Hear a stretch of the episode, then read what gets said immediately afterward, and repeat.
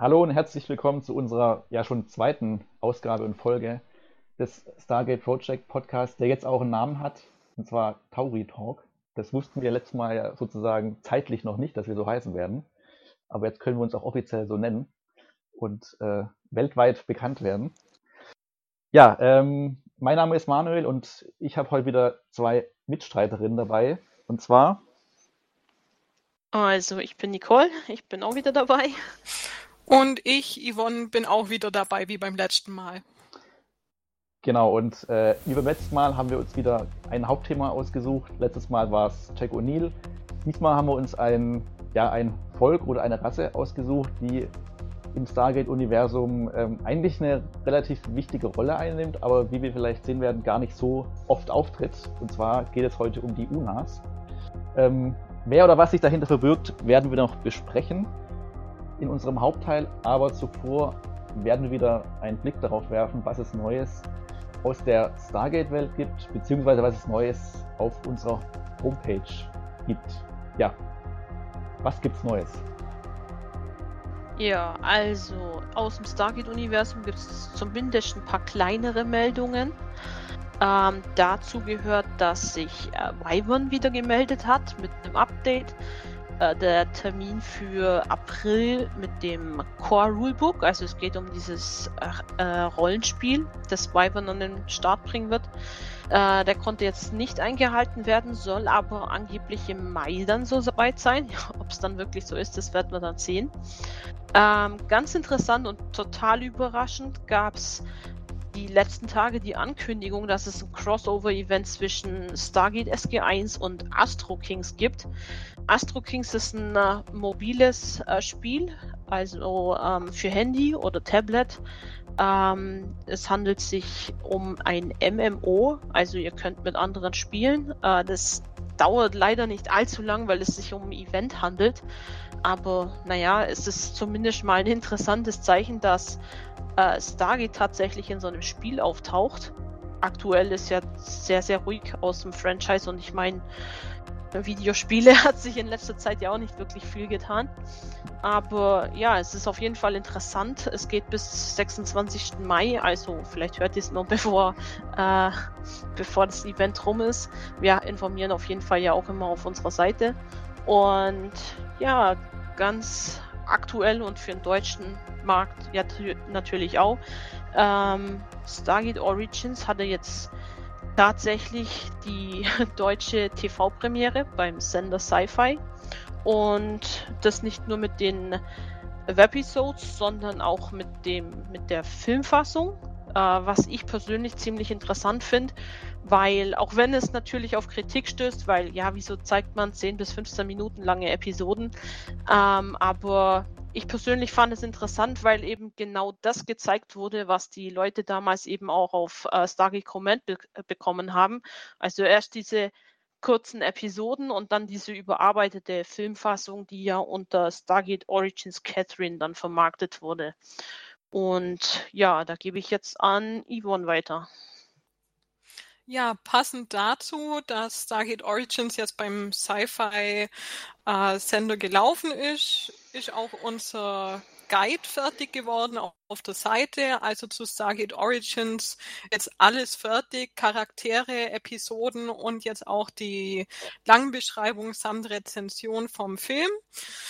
Ähm, ansonsten als kleinen Tipp einfach mal die äh, den Artikelbereich beobachten. Wir schauen, dass wir jetzt über die nächsten Wochen immer wieder neue Artikel einstellen, da auch verschiedene Aspekte aus der Serie oder zu den Schauspielern beleuchten oder Stargate allgemein. Also da gerne immer mal wieder vorbeischauen.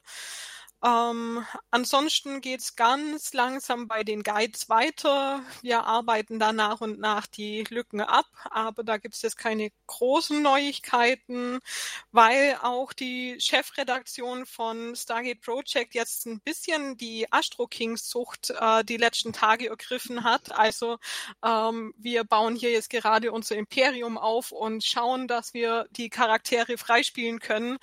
Ob das klappt, das müssen wir jetzt noch schauen. Ähm, aber wenn ihr da auch dabei seid, dann schaut doch einfach mal im Forum vorbei und sagt uns, was ihr denn davon haltet. Genau, das wäre es eigentlich soweit jetzt die Neuigkeiten bei stargateproject.de. Gut, dass du auch nochmal die äh, Homepage nennst, weil ich bin mir gar nicht sicher, ob ich die am Anfang genannt habe, aber gut, also stargateproject.de, davon, von denen sind wir auch. Ähm, Genau, meine Frage ist auch schon beantwortet, ob ihr mal in das Spiel reingeschaut habt, aber habt ihr anscheinend auch schon und seid da intensiv auch äh, involviert?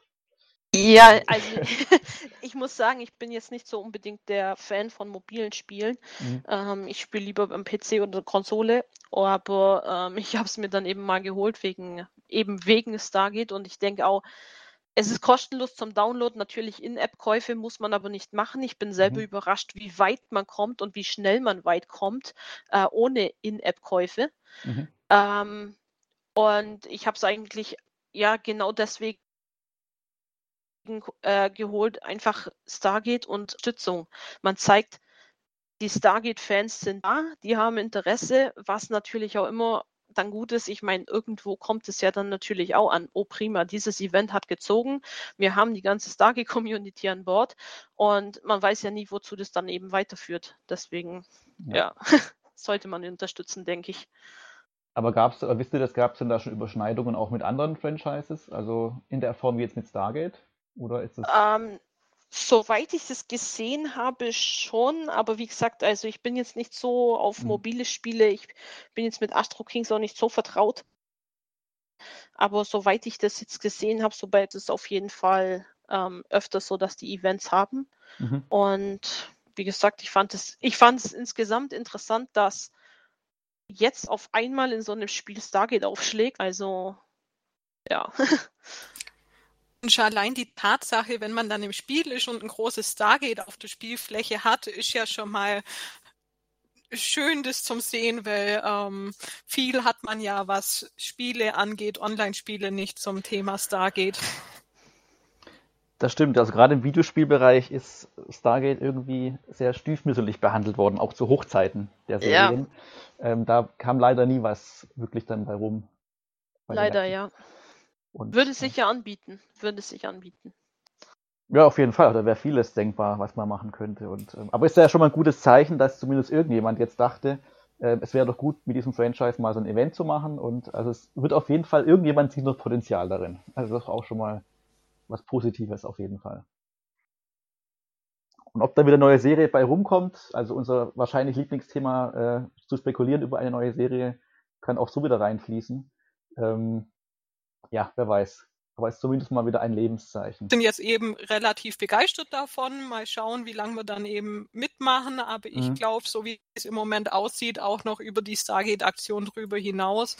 Und da finde ich schön, dass man mit sowas dann eben einfach mal Stargate ein bisschen aufleben lassen kann. Ja, ja. Ich weiß gar nicht, gab es denn oder gibt es denn vom Sci-Fi Channel zum Beispiel, hat der irgendwie Quoten veröffentlicht, ob diese ganze Stargate Origins-Sache für die sich gelohnt hat oder ob da Interesse überhaupt da war in Deutschland bei Zuschauern, die das vielleicht noch, also viele, ich denke mal, die Fans haben das schon in irgendeiner Form schon gesehen, das Ganze, aber ich weiß nicht, ob der normale Zuschauer mit dem überhaupt was anfangen konnte oder kann.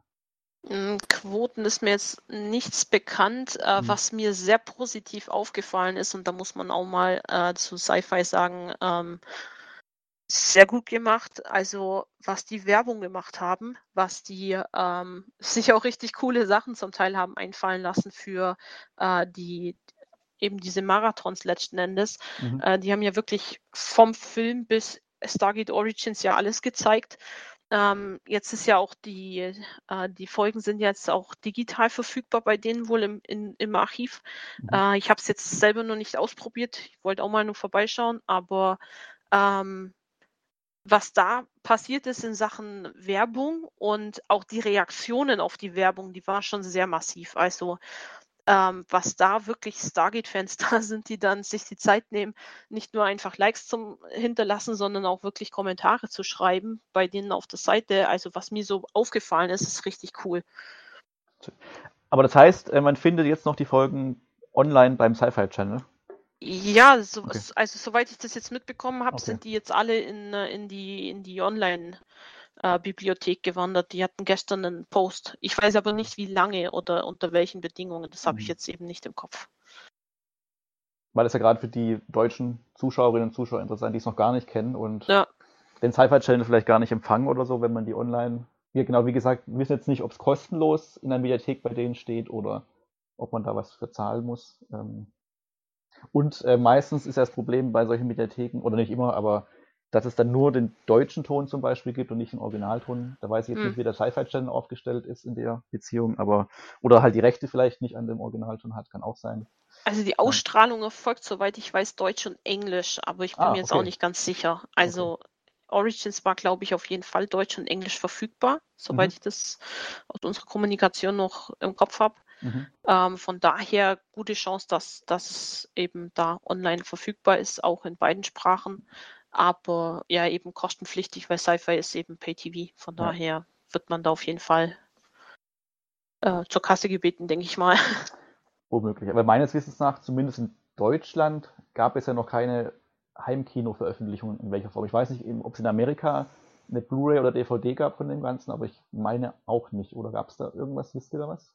Stargate Origins? Nein, Okay. nein. Äh, die ist ja auf äh, Amazon und ein paar anderen Plattformen. Mhm. Kann man sehr kaufen oder leihen.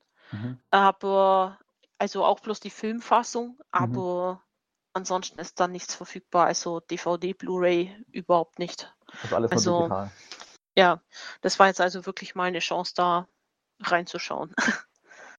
Dabei würde es sich ja eigentlich anbieten, weil ich meine, auch damals zur Erscheinung gab es da nicht auch immer so kleine Making-of-Videos auch immer wieder. mhm, ja, Das- aber Könnte man Davon- alles auf DVD machen. ja, würde sich natürlich lohnen. Vor Ja. allem gab ja doch einige Hintergrundinfos, aber gut, wer weiß, vielleicht kommen sie irgendwann dahinter und sie veröffentlichen es. Ja, schön, also ein bisschen was zu tun. Entweder kann man also den Sci-Fi-Channel unterstützen oder man schaut auf sein Handy und entdeckt da ein Stargate und mehr. Genau. Wenn man, wenn man möchte.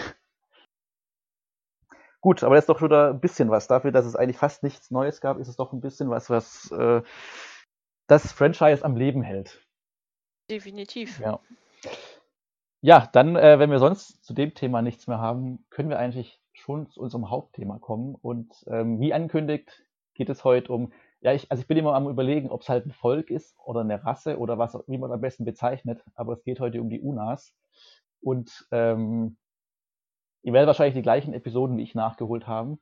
Und da ist mir eben aufgefallen, dass es ähm, ja eigentlich interessant ist, dass wir die, es gibt eigentlich zwei Folgen, in denen zum ersten Mal ein Unas auftritt und dann gibt's erst die dritte Folge quasi, die man so finden kann oder vierte, die auch wirklich heißt im Deutschen die Unas. Also komischerweise tauchen sie vorher schon auf und sind eigentlich gar nicht so unwichtig, aber erst später sozusagen bekommen sie ihre eigene Folge vom Namen her, also im Deutschen zumindest. Und ähm, wenn wir gerade beim Deutschen sind, ich weiß nicht, ob ihr auf Englisch die Folge geschaut habt oder auf Deutsch. Ähm, ich habe es auf Englisch geschaut und dann im Nachhinein nochmal nachgelesen, dass ja im Deutschen anscheinend ähm, die immer falsch übersetzt werden. Also dass quasi die Singularform von Unas ist halt auch Unas und nicht Una. Und im Deutschen nennen sie wohl Una, wenn sie halt um, von einem sprechen. Und das ist wohl, also ist einfach falsch. ähm, wurde aber wohl im Deutschen beim Synchronisieren nicht beachtet. Ja, Ja. genau. genau. Ähm, ja. Ja, was, oder, ja, genau, was würdet ihr denn, wer sind denn die Unas? Also warum, also wir haben ja überlegt vorab, was wir so machen werden, was für Fi- Figuren oder Völker wir in den ersten Folgen behandeln wollen und sind dann auf die Unas gestoßen und, ähm, ja, wie erklärt ihr euch, also wa, was macht die denn so besonders? Jetzt ganz unwissend gefragt.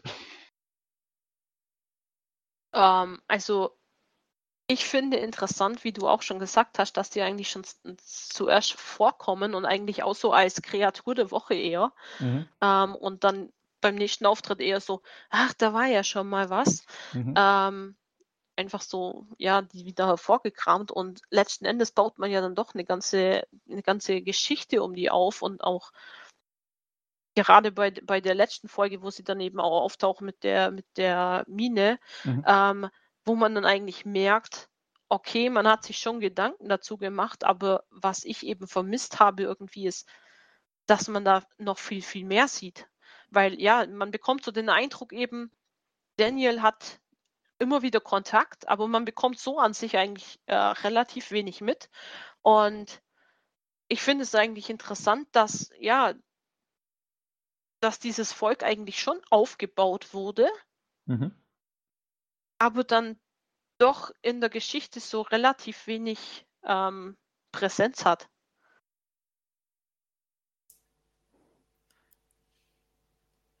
Also als wir uns für die, für die UNAs entschieden haben, ähm, finde ich, hat für mich schon so ein bisschen mit reingespielt, dass das Volk ja eigentlich auch in der Vergangenheit eng mit der Goa'uld verknüpft war.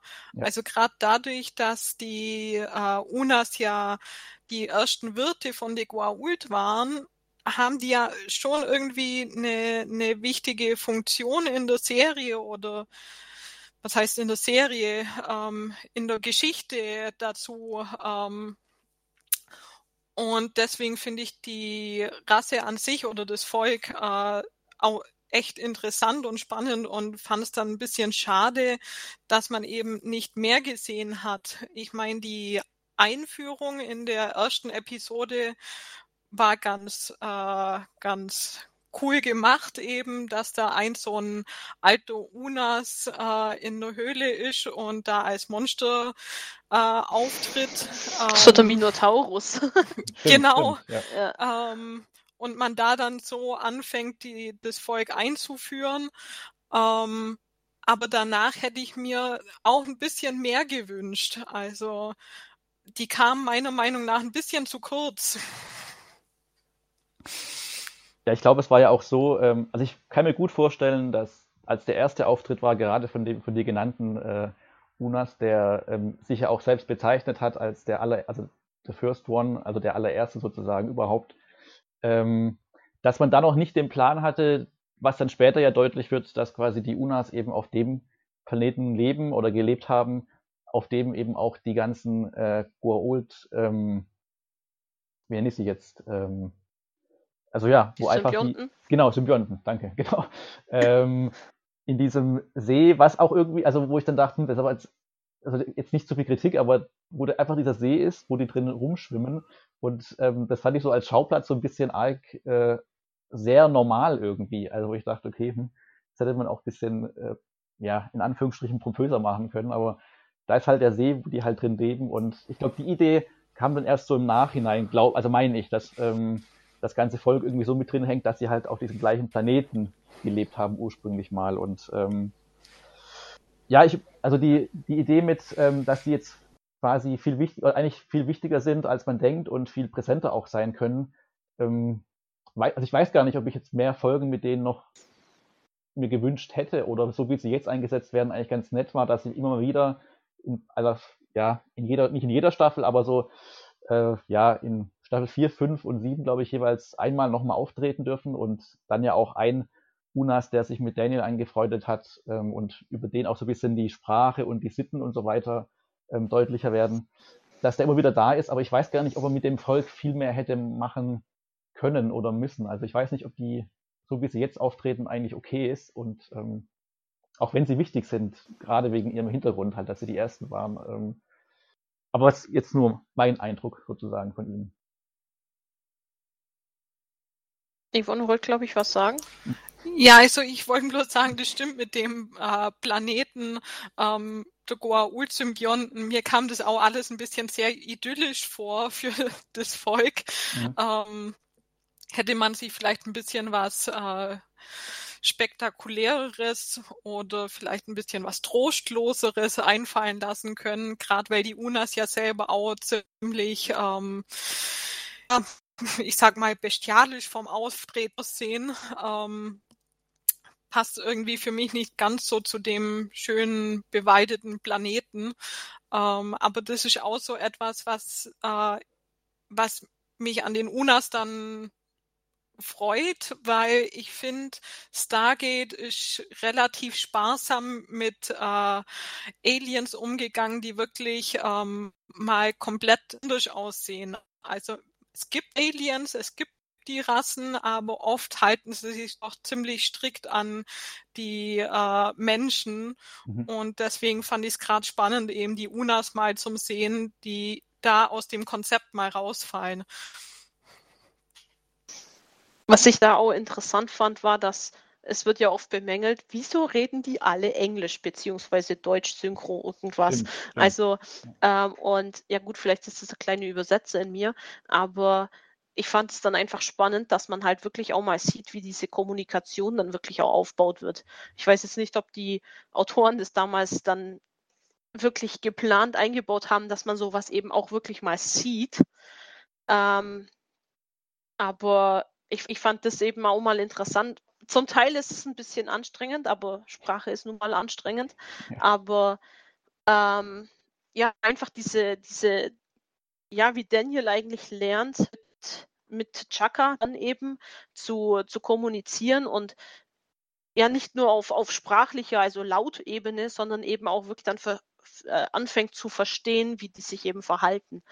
Und das fand ich wirklich mal einen interessanten Aspekt, weil allzu häufig ist es ja wirklich so, ähm, man kontaktiert ein Volk und entweder ist es freundlich oder feindlich ähm, oder wenn es dann freundlich ist, dann ist es gleich wieder so, nein, aber unsere Technologie teilen wir nicht mit euch. Und ja, das war einfach mal was anderes. Das stimmt und man war ja auch so mutig genug, da gibt es ja auch dann diese eine Folge, ähm, wo sie auf diesen Planeten treffen, die quasi die Unas ähm, äh, wieder als Sklaven nehmen und nutzen. Also dieses, ja, ja. dort leben die Menschen sind ja eher so vorindustriell, also noch relativ äh, sehr rückständig eingestellt, aber haben es eben geschafft, äh, quasi die Unas zu versklaven. Und dass da am Ende der Folge auch dann deutlich wird, ähm, dass die Unas eben nicht jetzt so friedlich sind oder also die hoffen ja eigentlich, dass sie jetzt mitkommen, aber die Unas sagen dann halt, also in, in ihrer Sprache sagen sie halt, nee, sie bleiben jetzt hier und schlagen zurück und befreien sich. Und ähm, das hat man immer so ein bisschen, dass die, also die Menschen oder ja, äh, Daniel und so weiter versuchen schon irgendwie quasi die so ein bisschen zu zähmen, aber merken dann eben, äh, das ist halt ein eigenes Volk mit eigenen Regeln und eigenen Gesellschaftsformen. Und klar, in dieser Folge mit den Minen oder mit der, Minen, mit der Minenarbeit und dem Abbau finden sie am Ende dann schon sozusagen äh, einen Kompromiss, ähm, um friedlich miteinander umzugehen. Aber ist schon so ein bisschen, ähm, man merkt einfach, dass die haben eben andere Regeln und die können nicht so einfach vermenschlicht werden, sondern mit denen muss man ganz vorsichtig sein. Die haben ihre eigenen Sitten und ähm, da kann man nicht als Mensch einfach kommen und denen quasi aufbürden, wie man selbst lebt und dass die die Formen der Gesellschaft übernehmen und die Sitten und Bräuche. Und das fand ich eigentlich auch ganz spannend, dass sie quasi so, die UNAs bleiben sich quasi treu und werden nicht zu einem äh, Helfervolk gemacht. Also es ist nicht so, wenn man jetzt zum Beispiel an sowas denkt wie, wie Star Trek oder sowas, dass halt dann plötzlich mit auf der Brücke arbeitet halt auch ein UNAS. Und ähm, gut, gibt's bei Stargate Shredder ja auch Raumschiffe, aber es ist halt nicht so, dass quasi die jetzt so zu Verbündeten werden, sondern sie haben schon diesen Chaka einfach als, ja, als Freund schon, aber es heißt jetzt nicht, dass das ganze Volk irgendwie hinter der Menschheit steht, sondern dass die halt schon ihr eigenes Ding quasi weiter durchziehen und ähm, wenn man mit ihnen halt dann was arbeitet oder mit ihnen einen Kompromiss eingeht im Geschäft, dann muss man denen auch entgegenkommen und akzeptieren, wie sie sind und wie sie leben und dass es da halt Unterschiede gibt. Ja, das, ähm, das fand ich auch interessant bei der Folge eben, wo die Unas äh, versklavt wurden. Ähm, wie du sagst, das Ende ist eigentlich ziemlich interessant, weil die einen behandeln sie quasi als niedere Wesen und letzten Endes ist da eigentlich dann der Durchbruch da, weil gerade von O'Neill kam ja dann auch immer so, ja, also was, ja, ich meine, richtige Sprache ist es wirklich, hat ja doch dann auch immer so ein bisschen so die Zweifel geäußert. Mhm.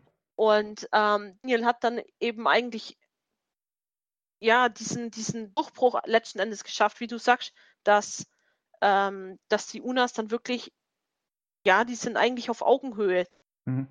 Die leben halt komplett anders. Aber trotzdem, ähm, ja, sie führen eben ihr eigenes Leben und das fand ich dann eben interessant. Man begegnet sich auf Augenhöhe. Das war letzten Endes dann in der, in der Folge mit der Mine, war es dann auch so.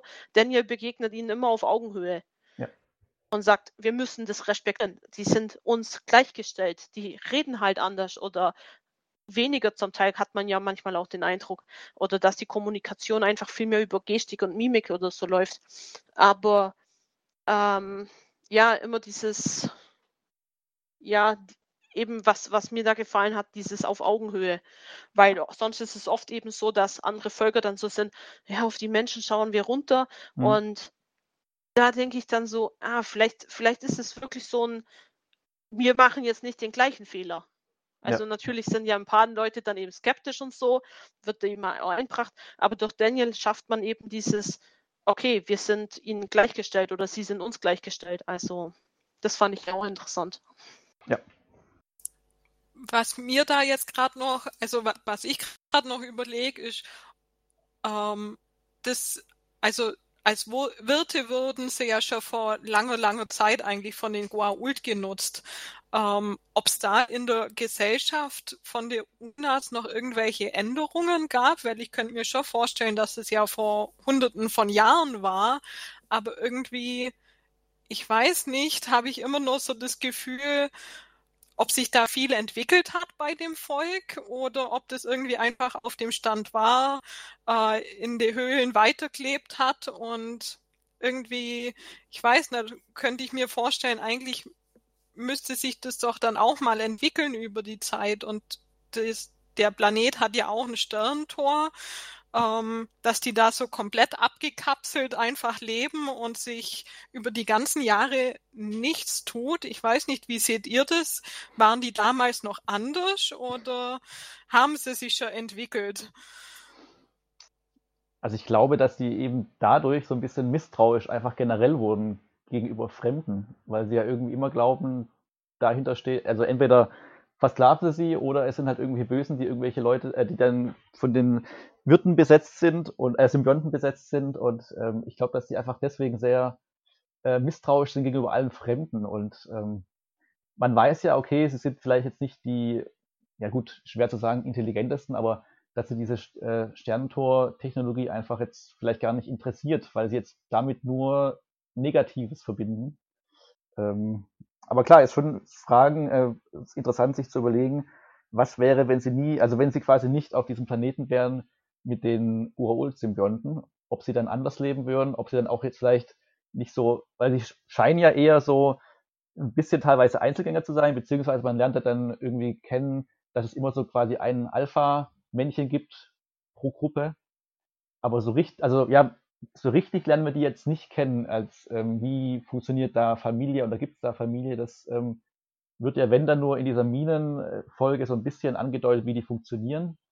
Aber ähm, ob die als Volk auch eine Entwicklung haben, also so eine richtige Rückblende gibt es ja auch nicht in die Zeit, quasi, wo sie die allerersten, also wir, wir lernen quasi den allerersten ähm, Wirt kennen, den es gab, aber der ist ja einfach nur, ja, wie er schon sagte, so eine Kreatur der Woche. Und, ähm, und damals vielleicht war noch gar nicht der der Plan der Serie, dass die noch so weiter ausgeführt werden. Aber ähm, ja, es wäre vielleicht schon spannend zu überlegen, ähm, welchen Einfluss das Ganze gehabt hat in ihrer Entwicklung. Ja, ich, ich denke, da ist, wie, äh, wie, du sagst, einerseits das Misstrauen da, okay, mhm. dieses, dieses Sternentor, böse, also da bleiben wir weg. Mhm. Ähm, und andererseits denke ich, ja, vielleicht kurz gedacht worden, ähm, weil die Unas halt dann doch irgendwie halt nur so eine Neben-Nebenrolle innehaben, auch wenn sie natürlich ein paar wichtige Folgen, also ihnen gewidmete Folgen ja bekommen. Mhm. Aber dass die Autoren sich vielleicht auch einfach nicht so die Gedanken gemacht haben, ähm, dass da ja eine Entwicklung da sein müsste. Oder wenn man es dann eben in Canon auch nochmal erklären möchte, letzten Endes, wenn die so glücklich sind, wieso sollten sie sich groß weiterentwickeln? Und wenn es zu ihrer Kultur und so passt, ähm, denke ich mir, wieso nicht? Ähm, so viel wissen wir ja eben über die UNAs nicht. Und da denke ich mir, sie kommen mir eigentlich sehr, ja, traditionsbewusst eigentlich schon fast vor. Mhm. Ähm, wie sie eben auch ihre Rituale und alles haben. Ähm, sie haben sich ja auch zum Beispiel dahingehend entwickelt, äh, diese Halsketten zum Beispiel spielen ja immer eine Rolle, dass die sich eben vor den Goa'uld eben schützen. Also haben sie sich da ja in gewisser Weise schon entwickelt. Aber andererseits dann eben vielleicht einfach, ja, wie gesagt, ähm, wenn sie so glücklich sind, wieso sollte man sich dann groß weiterentwickeln? Es muss ja nicht immer jeder dann gleich mit so Asgard-Technologie oder so auffahren. Ähm, ja, ich meine, ja,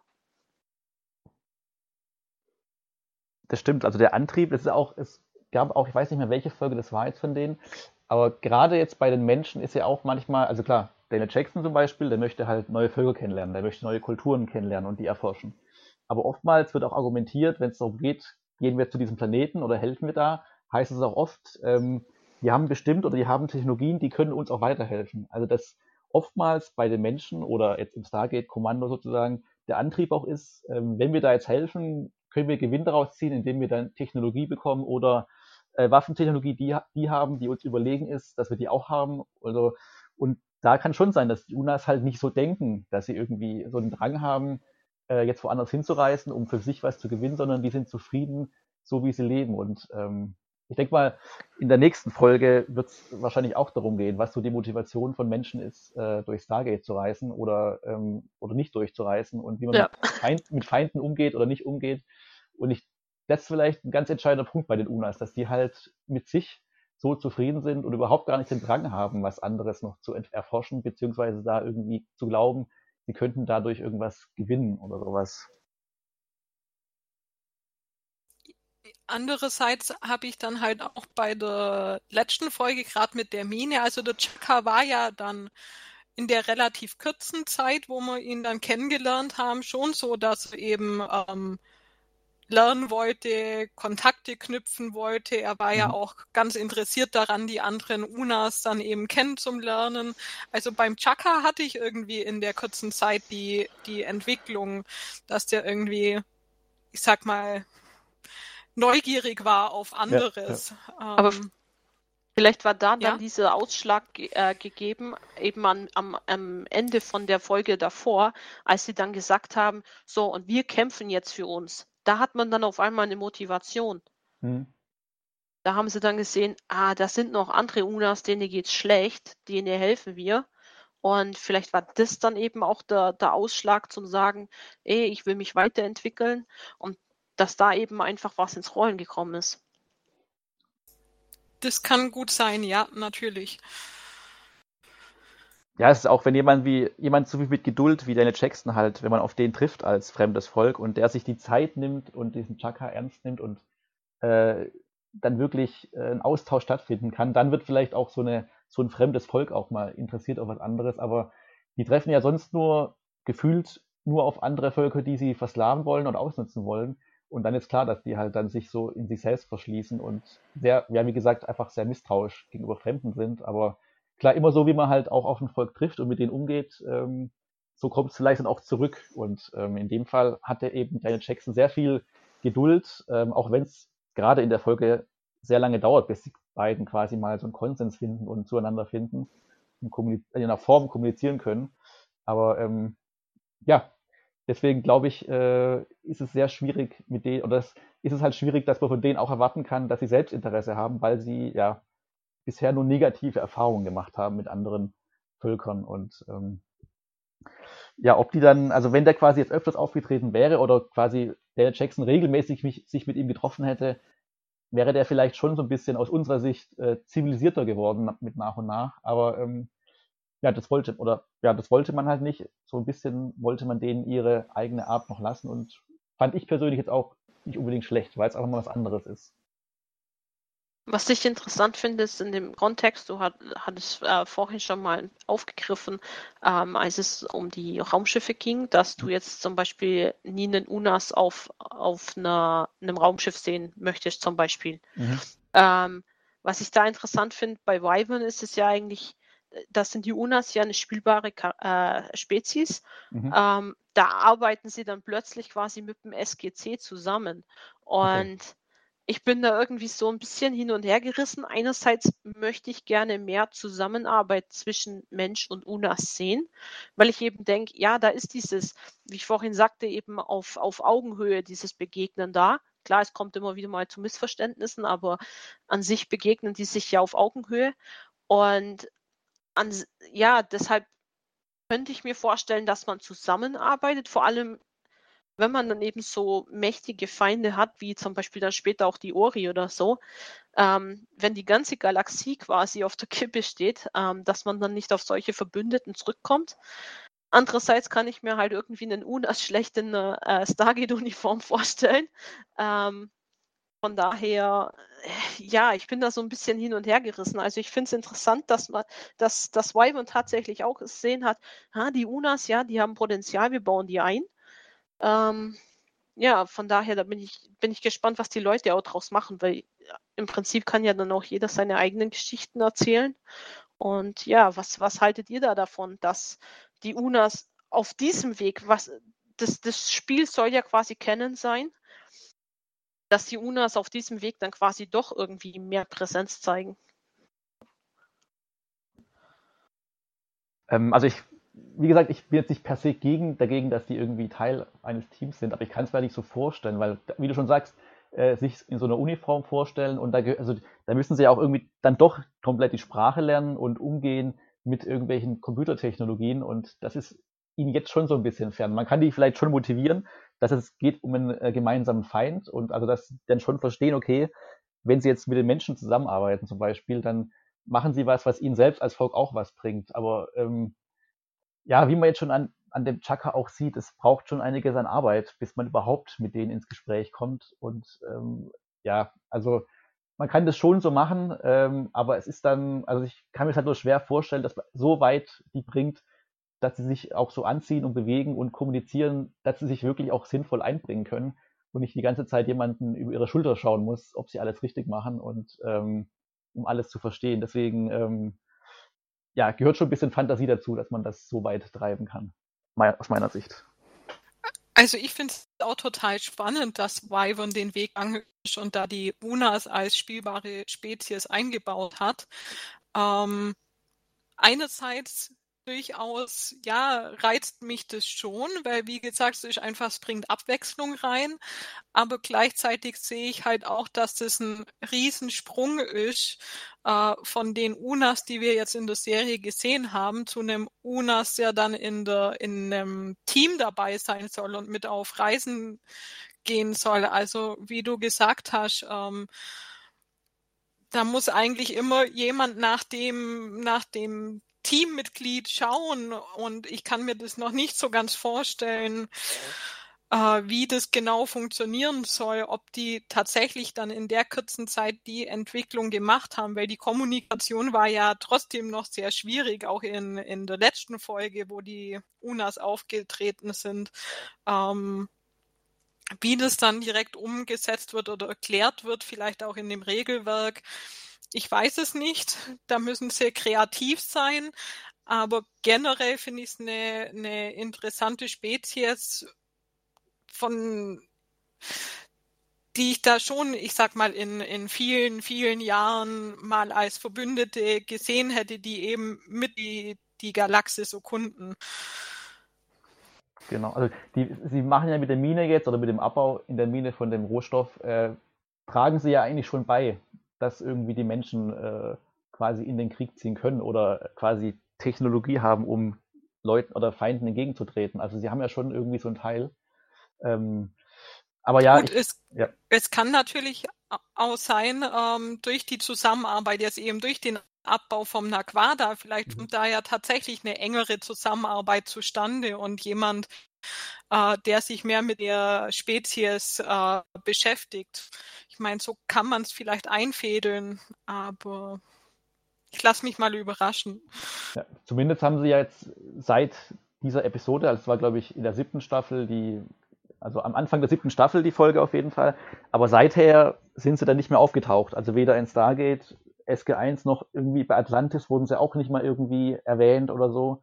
Bei Universe auch nicht. Also ist die Frage, ob man die nochmal sehen würde, auch wenn sie irgendwie schon eine Geschichte haben. Und ähm, was mir noch einfällt dazu ist, einer, der wahrscheinlich nicht so gerne mit denen zu tun hatte, war ja eigentlich T-Ike, weil der zumindest in den ersten beiden Auftritten, in denen die Unas aufgetreten sind, er immer auch so ein bisschen, äh, oder sein Leben immer so ein bisschen am seidenen Faden hing, weil er eben durch seine Goal-Vergangenheit ähm, so ein bisschen, also in der ersten Folge in dieser Höhle damals, ähm, schien es sehr kurz, dass er gar nicht selber aus der Höhle kann, weil er auch nicht durch diese Barriere kann, die quasi dafür sorgt, dass niemand ähm, mit einem Guaul-Symbionten da durch kann oder aus der Höhle gehen kann. Da finden sie eine Lösung, aber auch da, entweder bleibt er oder stirbt oder ähm, ja, da war kurz und in der anderen Folge äh, wird er ja dann ähm, quasi ja als Verräter gehandelt und wird deswegen oder muss deswegen quasi mit einem Stein an sich gebunden scheinbar ertrinken und äh, da findet man ja erst heraus den Zusammenhang zwischen Wasser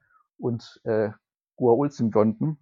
Aber da hat er schon relativ negative Erfahrungen gemacht. Ähm, wo man auch sagen könnte, vielleicht hatte auch Christopher Judge keine Lust auf dieses Volk, weil er meinte, jedes Mal, wenn die auftauchen, äh, ist auch sein Leben irgendwie in Gefahr, also von seiner Figur. Ähm, aber das wird auch aufgefallen am Anfang, dass er so ein bisschen, aber was halt mit den Gold zu tun hat, dass er immer mitleiden muss. Sobald die auftreten, äh, hat auch er was zu tun. Ja, ich denke, die Unas sind halt sehr ähm, an, an Daniel gebunden, letzten Endes, einfach ja. allein schon wegen der Kommunikation. Und da ist es dann halt eben so, okay, Tia kann da jetzt nicht wirklich so viel tun.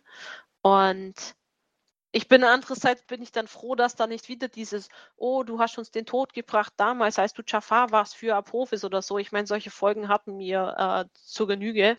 Ja. Ähm, muss man froh sein, äh, bin ich eigentlich froh, dass es dann nicht wieder aufgewärmt wurde und dass es dann eben wirklich mal über eine andere Schiene ging, eben dann dieses Mal über die kommunikative eben ähm, und nicht immer dieses, ähm, jeder hasst Tiag, weil er mal äh, Jafar für Apophis war. Und ja, das ist es ist schwierig, es ist schwierig, aber für mich sind es eigentlich eher so Daniel-Folgen, allein rein schon von, von der Kommunikation her. Also die späteren Unas folgen auf jeden Fall. Wir wissen ja, für die neue Serie wurde ja für, der, für eine mögliche neue Serie wurde schon was für Daniel Jackson geschrieben. Wer weiß, vielleicht war das ja schon eine Szene mit, ein, mit einem Unas oder mit Chaka. genau. ja. Was ich auf jeden Fall witzig fände, wäre, wenn irgendwann eine neue Serie kommen sollte, wenn dann zumindest so ein Unas mal als, als Easter Egg drin wäre. Ja, Oder mal, ja. ja. dass man einfach mal die Nummer aufgreift. Yvonne wollte, glaube ich, was sagen. Nein, das hast du jetzt vorweggenommen. Oh, Entschuldigung, tut mir leid. Tut mir leid. Es ist Easter Egg, ja, tut mir leid.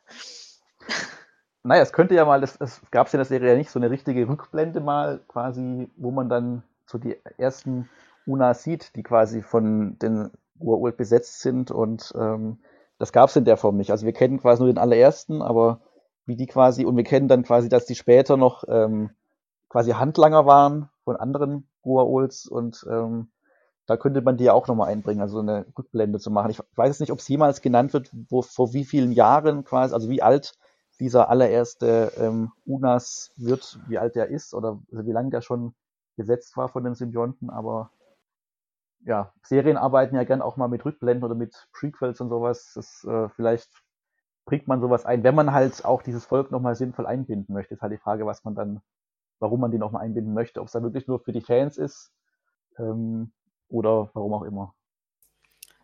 Also an sich fände ich so einen Rückblick echt ganz spannend, ähm, gerade so in Verbindung mit der Guault, äh, mit der Entwicklung und ich fände, es könnte eine richtig schöne, düstere, kleine Miniserie werden. Und dann die Unas mit einbauen und hier die Vergangenheit ein bisschen beleuchten, fände ich gar nicht so schlecht die Idee. Also wenn Stargate bei Disney wäre, dann würden wir sowas vielleicht bekommen, weil die hätten dann mehrere verschiedene Serien am Start mhm. und dann hätten wir auch die Chance auf eine Miniserie. Stimmt. Das auf jeden Fall, ja.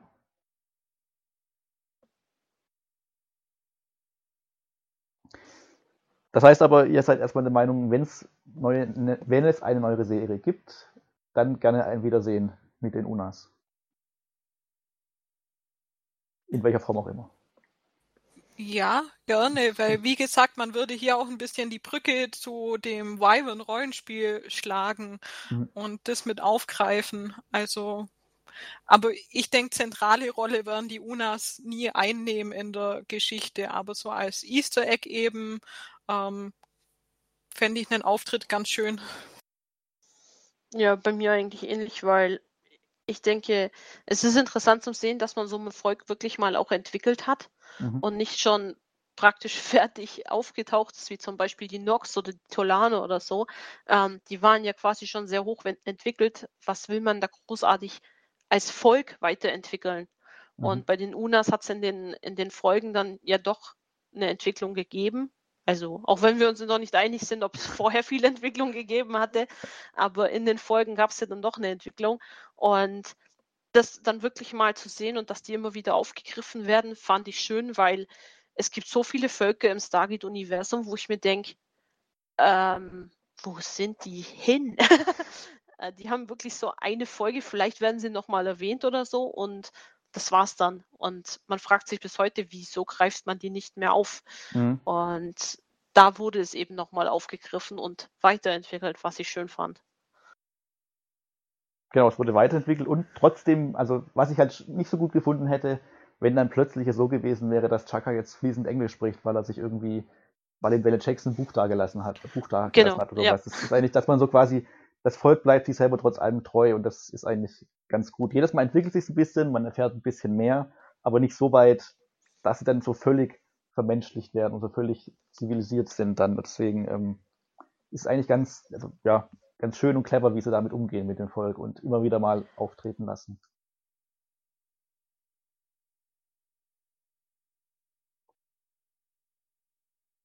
Ja, gibt es denn sonst noch was zu den Unas, was euch beim Schauen der Folgen aufgefallen ist oder was ihr ganz spannend fand oder über das ihr noch reden möchtet?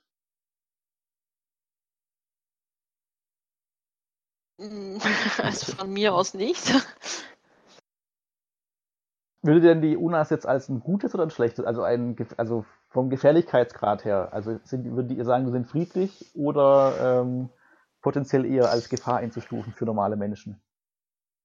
Ich denke halt aufgrund ihrer schlechten Erfahrungen mit Menschen, Goa'uld und so weiter, also bevor dann SG1 ins Spiel kam, ähm, denke ich, dass sie ziemlich leicht gereizt werden konnten. Mhm. Und bei der Naquada-Mine sah man das ja letzten Endes auch, dass die halt sind, sich selbst zu verteidigen. Und da, da, ging es ja auch sehr viel darum, das meinte ich eben auch mit traditionell, dass, ähm, dass sie quasi auch das Andenken an ihre Vorfahren ja äh, achten wollten, weil die ja eben in dieser Mine gestorben sind. Mhm. Und ähm, von daher denke ich, verteidigen die sich eben. Ähm, dann halt eben auch mal mit Gewalt. Aber ja, ich denke, wie du, wie du vorhin ja auch schon mal erwähnt hattest, ähm, es geht auch viel darum, wie man mit ihnen umgeht. Und ja, ja, ja. sie mögen es halt nicht, sich unterzuordnen, äh, sondern wirklich dieses, man begegnet sich gegenseitig mit Respekt. Und das ist ja eigentlich nie falsch.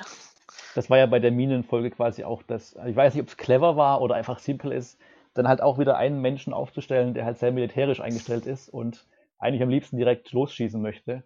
Und ja, das, war so das funktioniert halt Klischee, halt nicht. Ja. Da wird es halt schwierig, äh, mit den Unas irgendwie ins Gespräch zu kommen.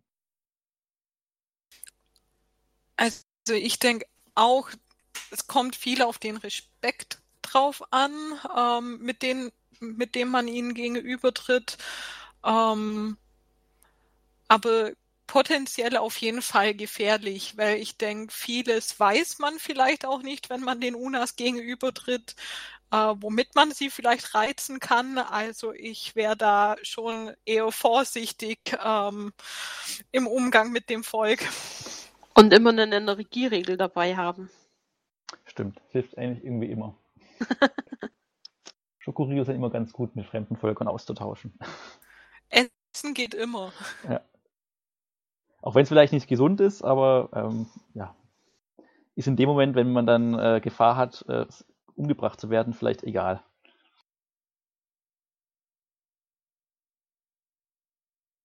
Ja, dann sind wir eigentlich mit den Unas erstmal durch und äh, verbleiben mit dem Wunsch, dass die vielleicht äh, nochmal irgendeiner Form, also in, in einer Serienform nochmal irgendwie auftreten dürfen. Ähm, aber sehen dann irgendwie, haben wir da jetzt eigentlich ein gutes Volk rausgesucht, ähm, was so ein bisschen Entwicklung im Laufe der Serie hat, ohne irgendwie vergessen zu werden und zu vermenschlicht zu werden, ist ja auch mal ganz nett. Also wir werden bestimmt auch noch zu Völkern kommen, die vielleicht anders behandelt wurden, also von den Serienmachern. Und ähm, da wird es vielleicht noch deutlicher, was dann die Sonderstellung von den Unas ist. Ähm, ja, ich glaube, das letzte Mal haben wir, glaube ich, gar nicht verraten, äh, was wir in der nächsten Folge machen, aber eigentlich kann man ja schon verraten. Und zwar das nächste ja. Mal gehen wir ja wieder, also gehen wir wieder quasi zurück zu einer Figur, zu einem Menschen, ähm, aber diesmal jetzt nicht zu einem der Sympathieträger der Serie, sondern eher einem äh, im Gegenteil. Ähm, und zwar wird es um Senator Kinsey gehen, der immer wieder mal auftritt in Stargate und immer wieder ja im Grunde nur Probleme macht. Ähm, aber wie ich ja vorhin schon angedeutet habe, dadurch kann man wahrscheinlich auch so ein bisschen darüber reden, mit welcher Motivation eigentlich oder mit welchen unterschiedlichen Motivationen äh, das Stargate genutzt wird oder das Stargate-Programm und ähm, das spielt auch er eine ganz entscheidende Rolle, aber das werden wir dann im nächsten Monat ähm, ja, genauer erörtern. Ansonsten habt ihr noch irgendwas, was ihr gerne äh, mit den Zuhörerinnen und Zuhörern teilen wollt? Also von meiner Seite aus glaube ich nicht. Nein, ich glaube, ich habe auch alles gesagt. Okay. Wunderbar, dann äh, ja, wünschen wir erstmal wieder einen ja, wahrscheinlich guten Monat. Äh, wir werden wahrscheinlich in einem Monat dann circa wieder hören und freuen uns natürlich über alle möglichen Kanäle, über Feedback und auch Vorschläge. Also weiterhin, was wir Figuren oder Völker wir gerne mal besprechen sollten. Also da sind wir offen für Vorschläge und ähm, haben wir jetzt noch nicht so viel bisher abgehakt. Also da ist ja noch ein großer Pool, aus dem man was rausholen kann. Ja, dann ähm, ja, wünschen wir das Beste und sagen dann bis bald. Ja, bis zum nächsten Mal. Ja, bis zum nächsten Mal.